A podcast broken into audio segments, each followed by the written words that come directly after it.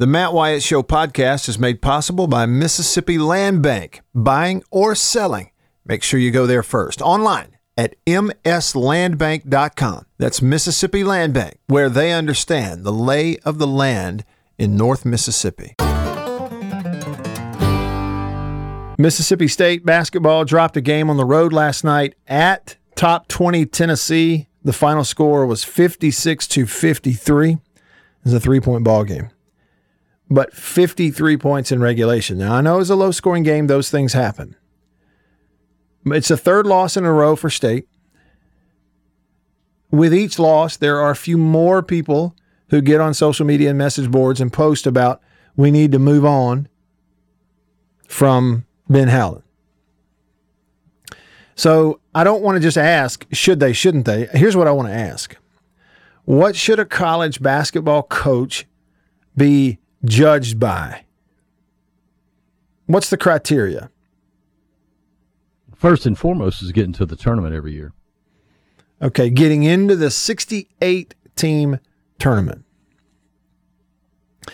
On average, each year, normal years for SEC men's basketball, what do you have? Probably on average, six to seven teams that get in the tournament. Is it that many on average? yeah, SEC usually. But yeah, the SEC. This, this year, Kentucky won't be in. Right? But let's just say, okay, on average, given. In, in, if we were to average out the years, we're looking at somewhere around six teams to seven teams per year. I'd say five to seven. Okay, so low end. Low end would be five then. Yeah. Okay, well let's just go six then. Okay. Let's just say if if we're saying six teams from the SEC, you ought to be one of those six. Well, what we're saying is, if he's judged by NCAA tournament appearances, we're saying that you have to be in the the top half of the SEC every year. The SEC's got 14 teams in it. It's not like football because we have to include Vanderbilt. It's 14, not 13, because sometimes they pop up and pretty good in, in basketball. Right? All right. So if we get, if we got 14 teams, half of that seven, but we need a team and a coach that is in the top six consistently in the SEC, or else we ain't happy. Did I? I'm just saying, is that where we are? I'm okay with it. If, as a fan base, collectively, if we've decided, okay, that's where we live at Mississippi State, you're not in the top six, it ain't good enough year in and year out at Mississippi State. Okay, all right. Okay, so now, now this JB, this is not at all me asking you like trick questions, trying to get you, you know, nothing well, like I can, that. I can do that by myself. yeah, no, I was just trying to frame this conversation. no, I, I, get you, pal. I understand completely, and I, I I'm with you. Well, what I'm saying is, I'm okay with that. Okay, I'm going full fan mode here. I'm not analyst anymore. I'm fan mode. I got my fan hat on. Okay, I, I'm okay with that. I want to see a Mississippi State team that is in that NCAA tournament consistently. And doggone, if you're not, you better just barely be out of it. Okay? I want to see that consistently. I've lived through that, know what it feels like as a state fan. Okay? But man, here's the thing about it. Isn't it also true that number one, it has been a long time? It's been a lot of years since that's where state's men's team has lived year in and year out. I mean, we got to go back 15 years. And the other thing yeah, is 2008 probably Charles Rhodes and uh, Jamont Gordon. That yeah. that team was was pretty good. Okay, they're pretty good. And so, I think that was one of the last ones that was, you know, upper echelon for for state. Okay, so we're not okay, right? So not a, quite a full 15 years, but we're getting right. close. Okay, yeah. All right. So it's been a while. Two different coaches. But here's my thing. I just have to ask this. If we have a program where the coach is judged by that, NCAA tournament appearances, meaning they better be in the top six in the league consistently, because that'll put them in the tournament consistently. Shouldn't the program get at least top half of the league support? Now, now is it the chicken or the egg? Now, which is it? Is the team supposed to get themselves consistently in the top six of the SEC every year, therefore competing for the tournament and getting in the tournament every year, then I'll support the team, buy a ticket, and go and go watch them play. I mean, which is it? Now, it's really not my place to preach to the fan base as a whole. It's just not my place to do it. But I just think it's okay to point it out. Y'all listen. Not only has State's men's program, for whatever reason, some of it justified, not only have they not had support in the top half of the SEC, the fan support's been at the bottom. Last. Dead last. In terms of attendance and fan support. Something's not adding up. Oh, Matt, get off your soapbox. How dare you insinuate that the fans are part of the problem or the fan base problem?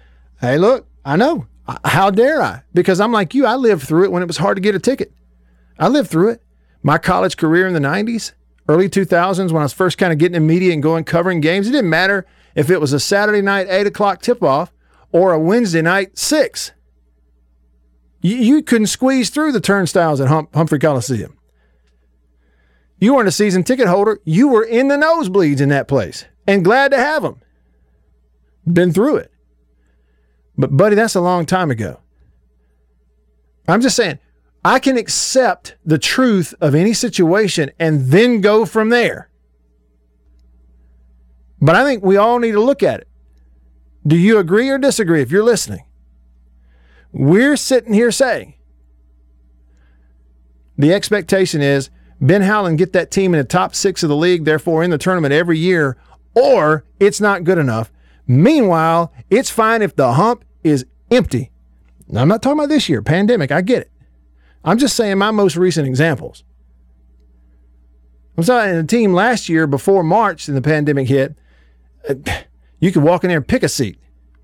And that team's going 20 wins a year after being a five seed in the tournament. I know they lost. Just saying, what is it, chicken or egg?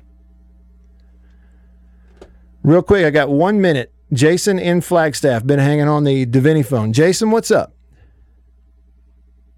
Uh, nothing much. I was just thinking the the fans supported him when he first got there, and I think that the thing is, is people saw that it wasn't much different. You know, it's it's not so much he's not making a tournament; it's that they lose the games every year the same way. They don't, you know, adjust to the press. They miss free throws. They turn the ball over too much.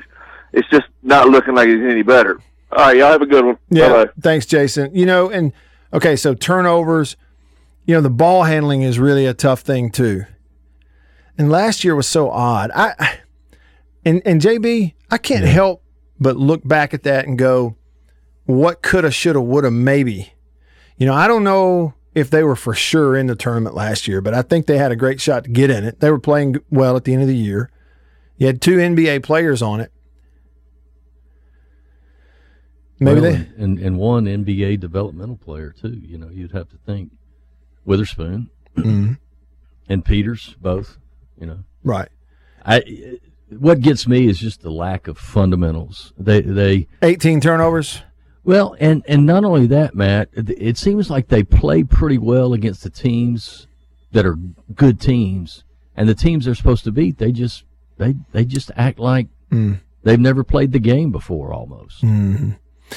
Okay, so so so you're saying it's almost worse when you go like you go into mm-hmm. Tus- you go into Tuscaloosa, you scare them to death. You back that up by going to Thompson-Boling last night. You hold Tennessee under 60 and scare them to death. And at the same time, lose at home to Ole Miss and Texas A&M. And and lose to Kentucky when you should have won that game.